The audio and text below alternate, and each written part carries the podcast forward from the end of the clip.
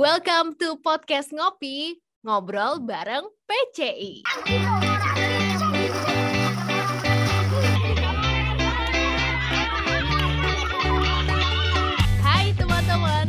Kabarnya? Semoga dalam keadaan sehat dan masih semangat ya buat beraktivitas di tengah pandemi yang tiada berakhir ini. Salam kenal, aku Erni Irdewanti, Project Coordinator Intern di Project Child Indonesia. Seperti yang udah kamu dengar di teaser sebelumnya nih, bahwa aku nggak akan ngobrol sendirian, aku akan ngajak ngobrol salah satu teman kita, yaitu Kak Yuga Putri Pramesti, salah satu alumni Indonesia mengajar angkatan 19 yang baru aja pulang dari Pulau Sebatik, salah satu perbatasan di Indonesia. Nah, kira-kira apa ya ceritanya di Pulau Sebatik ini? Yuk kita dengerin. Semoga podcast ini bisa menginspirasi kamu dan membuat kamu semakin bangga menjadi Indonesia. Hai Kak Yuga.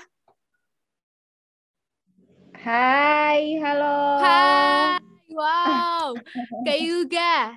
Duh, Hai, habis hai, pulang hai, hai, hai. dari Pulau Sebatik baru berapa bulan ya di Jogja berarti?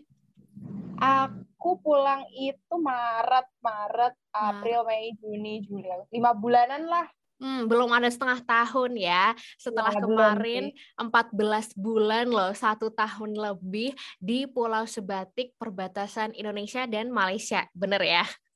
Betul. Oke, how do you feel now Kak Yuga setelah balik gitu ya? Setelah kemarin jadi sempat jadi minoritas di Pulau Sebatik, biasanya kan lama di Jogja kan jadi mayoritas ya, jadi eh, seorang Muslim, terus Jawa, dan ini pertama kali ya kemarin merantau setelah eh, sekian lama di Jogja. Iya, pertama kali banget. Kebetulan dari kecil banget sampai lulus kuliah emang di Jogja terus. Dan kemarin emang benar-benar first timer untuk Mhm. merantau dan langsung merantaunya emang luar biasa. Ini sih, apa namanya, mengagetkan gitu ya tempatnya. Oke oke oke. tapi perasaannya habis itu sampai balik lagi ke Jogja alhamdulillah eh, satisfied banget grateful juga alhamdulillah gitu banyak banget belajar dari sana gitu Oke. Nah, Kak Yuga, ini kan kita ngomongin soal perbatasan ya, terutama di Pulau Sebatik yang sudah Anda diami selama 14 bulan. Kalau misalnya kita dengar eh, kata perbatasan, seperti yang biasa kita lihat di media tuh, eh, perbatasan tuh kayaknya penuh dengan apa ya? Konflik, terus penuh dengan keterbatasan, terus apa ya? Mungkin kita lihat ekonomi yang mungkin tidak seberkembang dengan apa yang kita rasakan sekarang di Yogyakarta. Nah, tapi realitanya ya di perbatasan sendiri, khususnya di Pulau Batik, Sebatik tuh kayak apa sih Kak Yuga? oke Eh, jadi ya aku juga awalnya berpikiran sama kayak kamu sih jadi Mhm. kayak ih pasti kalau misalnya kita di perbatasan atau jauh lah dari ibu kota gitu kayaknya apa namanya cinta sama tanah air tuh kurang gitu ya karena kurang diperhatikan gitu kan Ah, oke. Terus habis itu eh, ternyata waktu sampai sana surprisingly adalah eh, jadi tuh jadi kebetulan pulauku itu oh ya teman-teman sebatik itu tuh ada di eh, Kalimantan Utara. Itu ada di Pulau Kalima eh Kalimantan, tapi dia tuh Mhm. kayak ada satu pulau kecil nyempil di Hmm. atas. Itu Mhm. kayak perbatasan antara Indonesia sama Malaysia dan satu Oke. pulau satu pulau itu tuh isinya Indonesia sama Malaysia gitu. Nah, kebetulan juga di satu pulau itu yang eh, yang mendiami gitu kan masyarakatnya adalah masyarakat dari berbagai etnik jadi diverse gitu kayak Hmm. ada sukunya macam-macam ada suku Bugis ada suku Jawa Dayak Timur gitu emang macam-macam sih jadi Oke. kenapa kenapa dia bisa diverse di situ karena eh, awalnya tuh mereka semua adalah kayak semacam TKI gitu yang Oh, yang oke. tinggal yang kerja yang kerja di luar eh, di Malaysia sorry di, Mhm. di Malaysia kemudian mereka kayak em, surat-suratnya tuh nggak nggak baik eh, maksudnya nggak lengkap akhirnya mereka kayak dipulangkan ke Indonesia nah Oke. karena pulang ke, pulang ke Indonesia tuh kan jauh kalau misalnya ke pulaunya masing-masing akhirnya kayak Mhm. mereka mendiami eh, mendiami pulau itu dan akhirnya kayak mereka bikin rumah terus akhirnya mereka kayak semacam bikin peradaban gitu di situ kayak gitu. Oke, Nah, oke. karena masyarakatnya yang diverse tuh Mhm. malah menurutku eh, konflik-konflik yang tadi kamu bilang, yang aku uh -huh. pikirkan juga mm-hmm. sebelumnya, uh -huh. itu tuh kayak nggak ada. Hmm, oke okay, oke okay, oke. Okay. Jadi banyak banget suku di Indonesia yang berkumpul di situ, termasuk ada tadi Pulau Jawa, Pulau Bugis, Pulau Dayak gitu.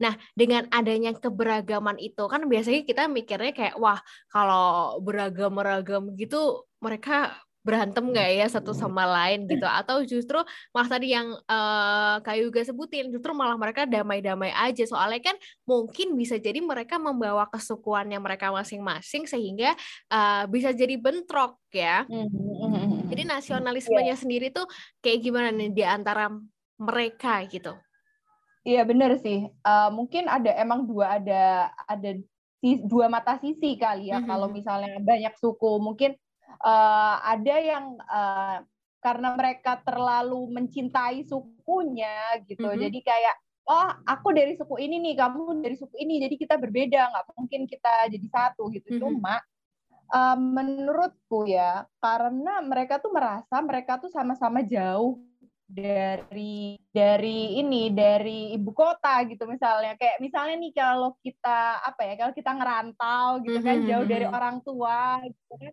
pasti kayak rasa kangennya sama orang tua tuh ada gitu nah ini tuh kayak ah. menurutku ya ini tuh sama kayak dengan sama kayak dengan mereka gitu jadi mereka tuh merasa mereka kan tinggal jauh dari mm-hmm. maksudnya dari ya dari yang banyak diberitakan lah gitu mm-hmm. dari ibu kota lah gitu misalnya mm-hmm. terus ya karena itu jadi rasa cintanya mereka sama Indonesia menurutku tuh malah malah jadi luar biasa banget gitu. Jadi kayak mereka kangen gitu loh sama Indonesia mungkin ya. Jadi kayak malah menurutku nasionalismenya tuh tinggi dan karena mereka tahu mereka tuh harus cinta sama Indonesia makanya kayak antara suku satu dengan suku yang lainnya itu tuh kayak benar-benar gotong royongnya tuh ada gitu. Wow. dan suku, agama dan budayanya beda tapi karena mereka menyadari kali ya kalau mereka sama masih sama-sama Indonesia mm-hmm. dan sama-sama kayak senasib sepenghubungan jauh dari ibu kota yeah, gitu yeah, kali yeah. ya. Oke. Okay. Gitu. Jadi mereka malah makin eh, solid ya. Tapi ah, iya benar. Uh, setuju banget sih. Mungkin kalau misalnya kita jauh sama keluarga, jauh sama orang tua atau bahkan jauh sama pasangan buat kaum-kaum LDR mungkin ya. itu kan rasa rindunya semakin ada banget ya. Jadi uh, mungkin jadi makin kangen, makin sayang atau mungkin sekalinya ketemu tuh jadi kayak wow sayang banget nih gitu ya. Iya Terus, benar. Kalau menurut uh, Mbak Yuyka sendiri, ini kan menarik ya. Pulau Sebatik kan tadi yang seperti dibilang setengahnya tuh di Indonesia, setengahnya tuh di Malaysia. Nah, mereka sendiri beradaptasi dengan adanya apa ya dua daerah itu tuh kayak gimana sih gitu. Terus kecenderungannya mereka tuh gimana nih? Atau apakah lebih oh yaudah deh aku mau ke Indonesia aja gitu. Pokoknya aku WNI atau udah deh eh, Malaysia aja lebih murah atau aksesnya lebih gampang. Kalau dari masyarakatnya sendiri gimana nih hidup di antara dua negara yang yang mungkin dulu ya belum lama ini kita dengar tuh kayaknya Indonesia sama Malaysia ini sempat berkonflik ya dengan budayanya, dengan lagunya atau mungkin warisannya. Nah, kalau mereka sendiri warganya di Pulau Sebatik kayak gimana Kak Yuga?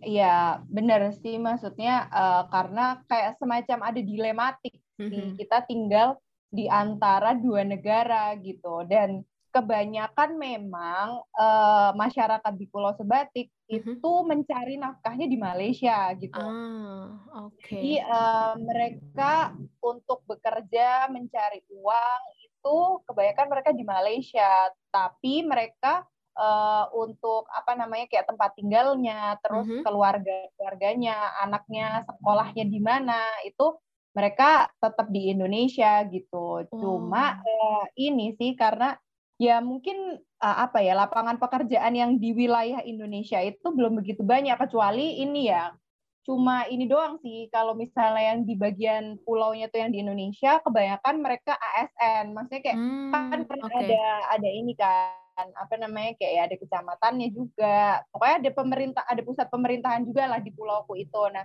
mhm. pulau nah yang kebanyakan orang-orang tuh kerjanya di situ. Tapi kalau yang swasta saya kayak wira swasta misal berdagang atau misalnya jadi pegawai di apa namanya di kebun sawit itu kebanyakan mereka kerjanya di uh, Malaysia. Oke, okay. gitu. jadi sejauh-jauhnya mencari nafkah, mencari uang bolehlah di Malaysia, tapi tempat pulang terbaik tetap di Indonesia ya, Kak Yuga ya. Bener banget sih. Oke okay, oke. Okay. Nah Kak Yuga ini juga menarik loh. Uh, setelah uh, Kak Yuga tuh bertahun-tahun hidup di Jogja menjadi mayoritas dan sudah terbiasa uh, berkumpul sama teman-teman yang istilahnya sama ya sama uh, Kak Yuga nggak susah gitu loh cari teman terus membangun habit dengan uh, teman-teman yang sama teman teman-teman yang punya background atau sejarah yang sama. Nah, terus kalau tiba-tiba kemarin di Pulau Sebatik itu kan uh, jarang ya mungkin ya dari Pulau Jawa terus uh, seorang Muslim apalagi uh, Kak Yuga ini pakai jilbab gitu. Nah, gimana responnya masyarakat di Pulau Sebatik ini? Oke. Okay. Uh, kebetulan aku memang tinggalnya itu di satu desa yang mayoritas uh, agamanya non Muslim ya gitu. Mm -hmm. Uh, aku juga waktu pertama kali mendarat sampai sana, kayak sampai sana pertama gitu kan. Mm -hmm sempet ada rasa khawatir gitu kayak eh, nanti aku gimana ya sholatnya terus habis itu gimana ya nanti aku ibadahnya dan mm-hmm. lain-lain gitu kan uh, ternyata tapi ternyata waktu aku sampai sana kayak mm-hmm. mungkin karena mungkin aku juga pakai hijab ya jadi mm-hmm. mereka uh, mereka kayak menyadari agamaku apa tanpa aku menjelaskan dan lain-lain gitu kan mm-hmm. jadi kayak uh, toleransinya luar biasa banget jadi malah mereka tahu aku muslim terus habis itu kayaknya mereka juga udah pengetahuan tentang agama lain tuh juga oke okay. maksudnya kayak ngerti kalau muslim tuh ada sholat kayak gitu-gitu terus akhirnya mereka juga kalau misalnya aku uh, lagi jam sholat nih gitu mm-hmm. malah mereka mereka tuh yang mengingatkan aku gitu ya wow. aku yang aku yang tadinya enggak nggak rajin-rajin amat sholat ini malah yang ingetin mereka gitu. Oke okay, oke, okay. malunya ada banget ya. Malunya lumayan, jadi kayak bertambah imannya di sana gitu okay, kan. Oke, okay. oke. Okay. Jadi ini ya uh, Kak Yuga menarik banget kalau misalnya kita lihat uh, dari perbedaan kita kalau misalnya kita tahu selama ini diversity itu kayaknya membuat perpecahan gitu ya, membuat kita semakin uh, bangga dengan kesukuan kita masing-masing. Tapi toh ternyata itu sangat kontras di Pulau Sebatik ya. Justru dengan perbedaan itu malah toleransinya semakin tinggi bahkan uh, Kak Yuga aja yang sebagai minoritas di sana itu sangat dihormati bahkan sampai diingetin sholat loh. Padahal dianya sendiri aja suka lupa-lupa buat buat sholat ya. Jadi semakin terharu dan jadi semangat ibadahnya ya justru ya karena diingetin itu. Nah ya, tapi benar. kalau dari uh, sisi pemerintahnya sendiri nih Kak Yuga. Dari di Pulau Sebatik ini seperti apa sih? Soalnya kan kalau kita hmm. dengar dulu sempat ada apa ya, hmm, Pulau Sebatik ini sempat diperebutkan uh, gitu ya, diperebutkan dengan negara Malaysia sendiri gitu. Nah, ada nggak sih peran-peran pemerintah yang um, uh, Kak Yuga sendiri lihat gitu di Pulau Sebatik sehingga bisa mempertahankan Pulau Sebatik ini tetap jadi bagian dari Indonesia? Oke, okay.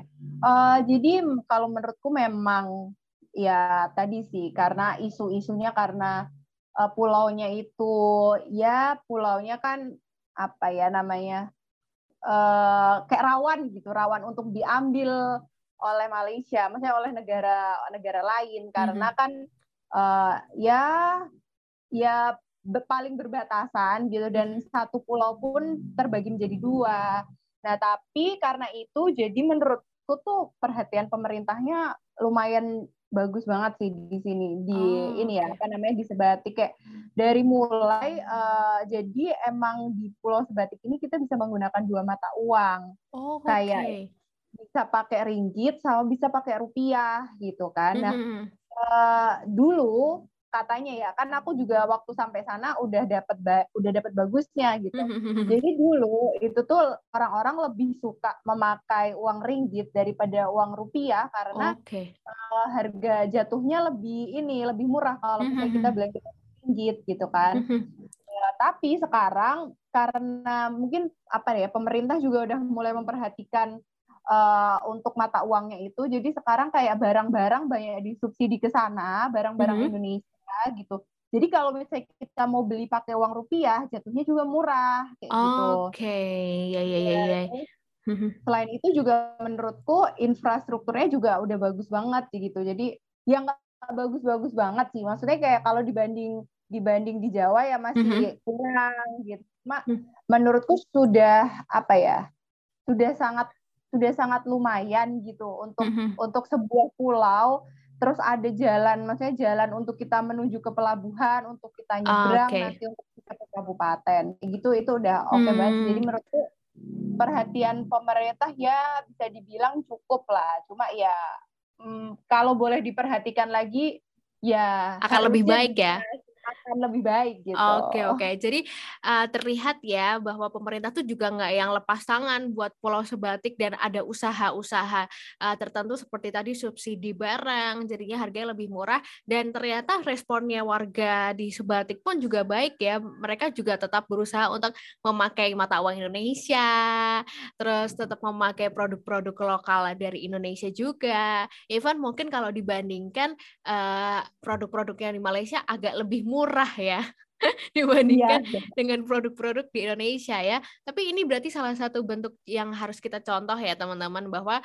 uh, dengan keterbatasan ekonomi atau keterbatasan keterjangkauan ya untuk bisa mendapatkan produk-produk Indonesia aja uh, warga di Pulau Sebatik tetap mencintai produk Indonesia dan berusaha menggunakan produk-produk dari Indonesia sendiri ya.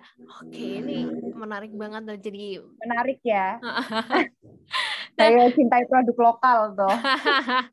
jadi langsung cintai produk lokal ya karena yang susah menjangkau aja tetap berusaha gitu. Nah, Kak, Kak Yuga, kalau kemarin uh, di Indonesia mengajar berarti kan fokus utamanya adalah memberi pendidikan ya ke yeah. kepada anak-anak siswa di uh, Pulau Sebatik sendiri. Berarti jadi guru. Berarti panggilannya dulu kemarin Bu Yuga ya. Iya, benar benar benar ngajar sih emang tugas utama pokoknya ngajar mm -hmm. di salah satu sekolah di sana mm -hmm. yang uh, ya masih masih sangat terbatas dari segi fasilitas, dari mm -hmm. segi guru, SDM-nya juga masih kurang terus sarana prasarana juga masih kurang ya mm-hmm. membantu apa namanya guru-guru di sana terus apa namanya ngajar anak-anak di sana juga kayak gitu. Oke. Okay. Apa cerita menarik uh, saat kayak juga mengajar di Pulau Sebatik dan bertemu anak-anak di sana? Waduh, banyak sih, banyak banget cerita menariknya dan mm-hmm. menurutku apa ya kayak dari hari ke hari tuh kayak selalu ada insight-insight yang didapat gitu. Hmm, ada cerita baru terus ya. Karena iya, anak-anaknya iya, juga banyak aja. punya cerita masing-masing.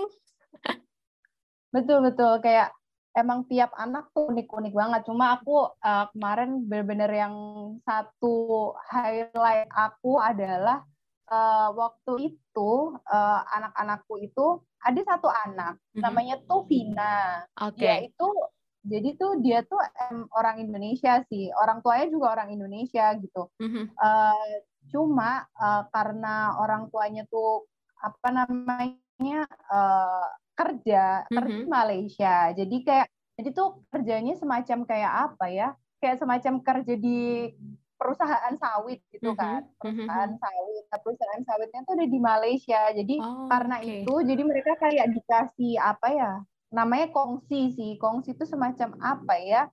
Kayak perumahan-perumahan kecil gitu. Oh, perumahan-perumahan okay. kecil ada di Malaysia tapi jangan-jangan bayangin perumahannya tuh perumahan bagus ya. Ini yeah, kayak yeah. cuma kamar satu petak gitu di sana. Nah, hmm, oke. Okay. Jadi anakku itu tuh tinggalnya di sana sama keluarganya kan. Mm-hmm. Terus habis itu Uh, tapi sekolahnya tuh di sekolah aku mengajar gitu di Indonesia, okay. which is itu di Indonesia gitu kan. Mm-hmm untuk sampai ke sekolahku itu itu tuh dia kayak membutuhkan waktu sekitar tiga jam untuk jalan kaki untuk berangkat gitu kan setiap hari itu dia lakukan tiga ya, jam setiap hari ya setiap hari tiga jam jadi tiga jam tuh berangkat aja atau PP itu berangkat aja jadi kalau PP wow. 6 jam lah gitu jadi kalau misalnya jadi kalau misalnya di sekolahku itu kan mm -hmm. di mm-hmm. sekolah tuh mulai setengah delapan jadi dia katanya sih uh, apa namanya berangkat tuh udah mulai jam 5 kayak gitu-gitu. Mm -hmm. Nah, kan kan tadinya aku cuma ini ya, apa namanya dapat cerita doang mm -hmm. gitu kan.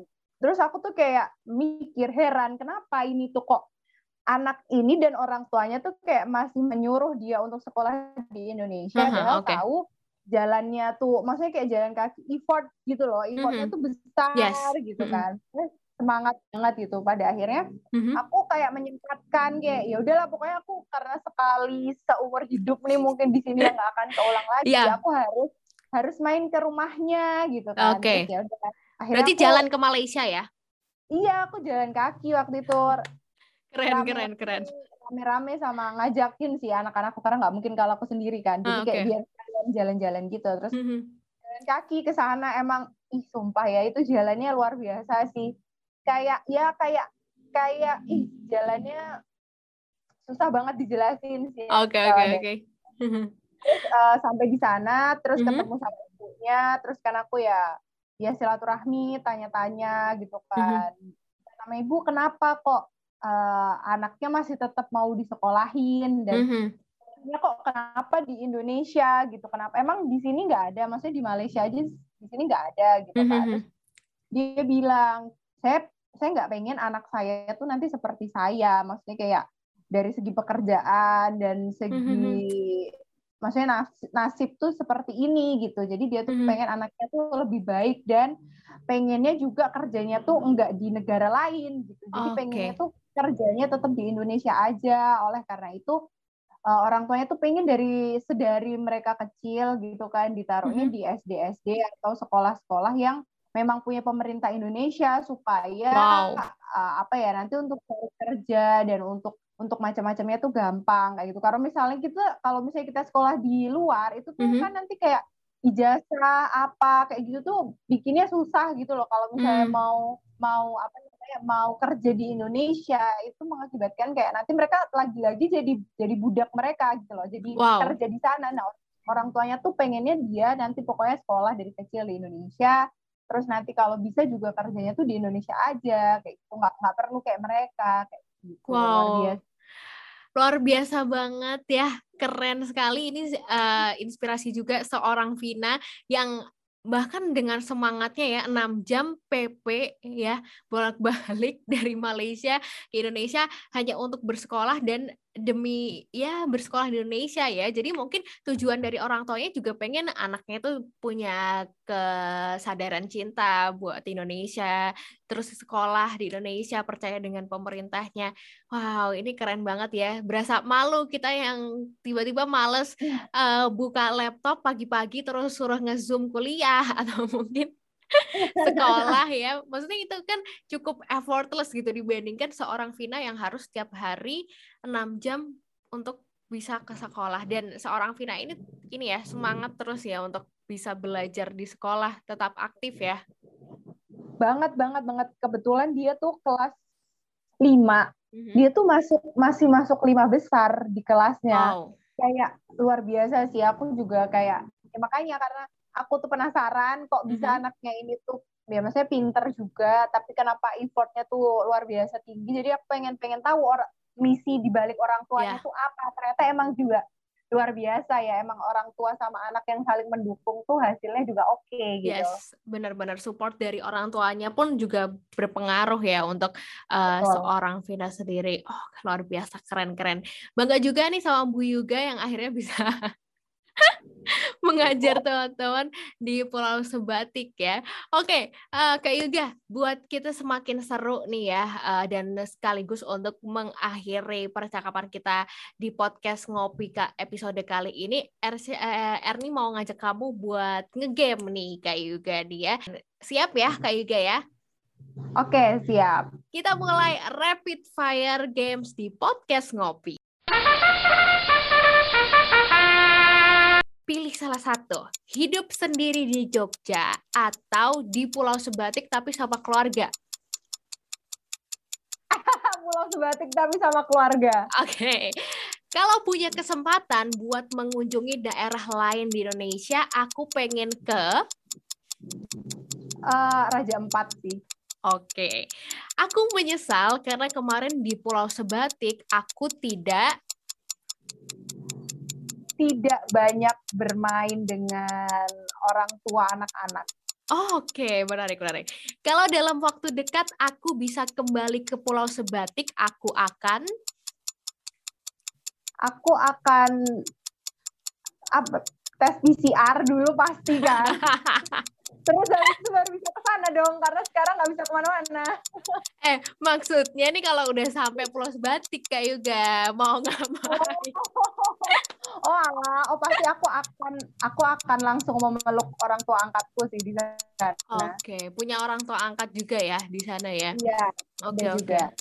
Kalau aku dikasih 500 juta untuk mengembangkan Pulau Sebatik, aku akan aku akan membuat sebanyak-banyaknya rumah baca di sana. Wow, keren, keren, keren. Terakhir nih Kak Yuga.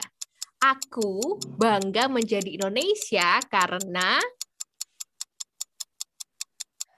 toleransinya luar biasa banget. Wow, keren. Ini nih yang kita tunggu-tunggu ya ternyata Kak Yuga nih bangga menjadi Indonesia karena toleransinya tinggi banget ya. Di balik banyaknya cerita atau berita yang uh, beredar selama ini kurangnya toleransi, banyaknya konflik, ternyata masih ada harapan terutama di Pulau Sebatik di salah satu perbatasan yang ternyata mempunyai toleransi yang tinggi dan sangat mencintai Indonesia. Kak Yuga, thank you sudah ngobrol barengan kita di podcast Ngopi. Semoga punya kesempatan lagi untuk mengunjungi daerah lain di Indonesia dan bisa sharing lagi ya sama kita. Iya, sama terakhir. Thank you. Terakhir nih Kak Yuga, yeah. boleh dong kasih pesan buat uh, pendengar di podcast Ngopi berkaitan dengan dan bertepatan dengan kemerdekaan Indonesia hari ini nih, 17 Agustus 2021. Oke, uh, jadi aku cuma mau bilang apa ya, uh, se maksudnya dengan banyaknya apa banyak berita-berita miring negatif tentang Indonesia gitu kan. Uh, tapi kita tuh harus percaya gitu harus yakin kalau misalnya sebenarnya di balik semua itu tuh akan akan ada indahnya gitu. Dan memang aku tuh aku pun sudah membuktikan itu. Jadi kayak aku semakin optimis aku semakin yakin kalau Indonesia itu dengan segala kediversan ini, dengan segala macam budaya dan dan agama dan rasnya ini akan menjadi negara yang apa ya, yang kuat kalau misalnya kita tuh mencintai negara ini gitu. Dengan berbagai macam dengan cara kita masing-masing gitu. Nggak harus nggak harus dengan kesan, maksudnya harus ke sana tapi gimana kita bisa mencintai negara ini dengan cara kita masing-masing tuh akan menjadikan negara ini luar biasa keren sih kataku gitu. Oke, okay.